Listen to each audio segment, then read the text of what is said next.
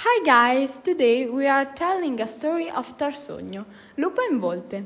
We hope that uh, you enjoyed this story. Let's start! Lupo and Volpe are walking and uh, in a moment they are hungry, so they decide to go in a farm to drink milk. They arrive there and they start to drink.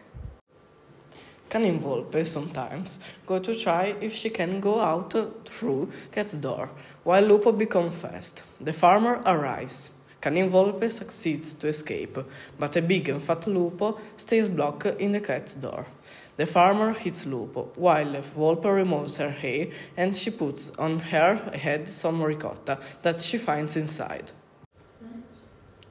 When Lupo comes out from the bed shaped, he meets Volpe, who says to him that the farmer hits her until her brain comes out from her head. Then Lupo says, Oh, you are worse than me. Volpe answers, My head is hurting so much, so I'm not going to work. You have to carry me on your shoulders to go to the well. So Volpe goes up on the shoulders of Lupo, and while he's walking, she's singing. Ari, Ari, propria, che umaro tu porto sa. Lupo says, What are you saying? and Volpe answers. Oh, nothing. I'm crying. They arrive to the well, but it's so deep. Volpe has an idea.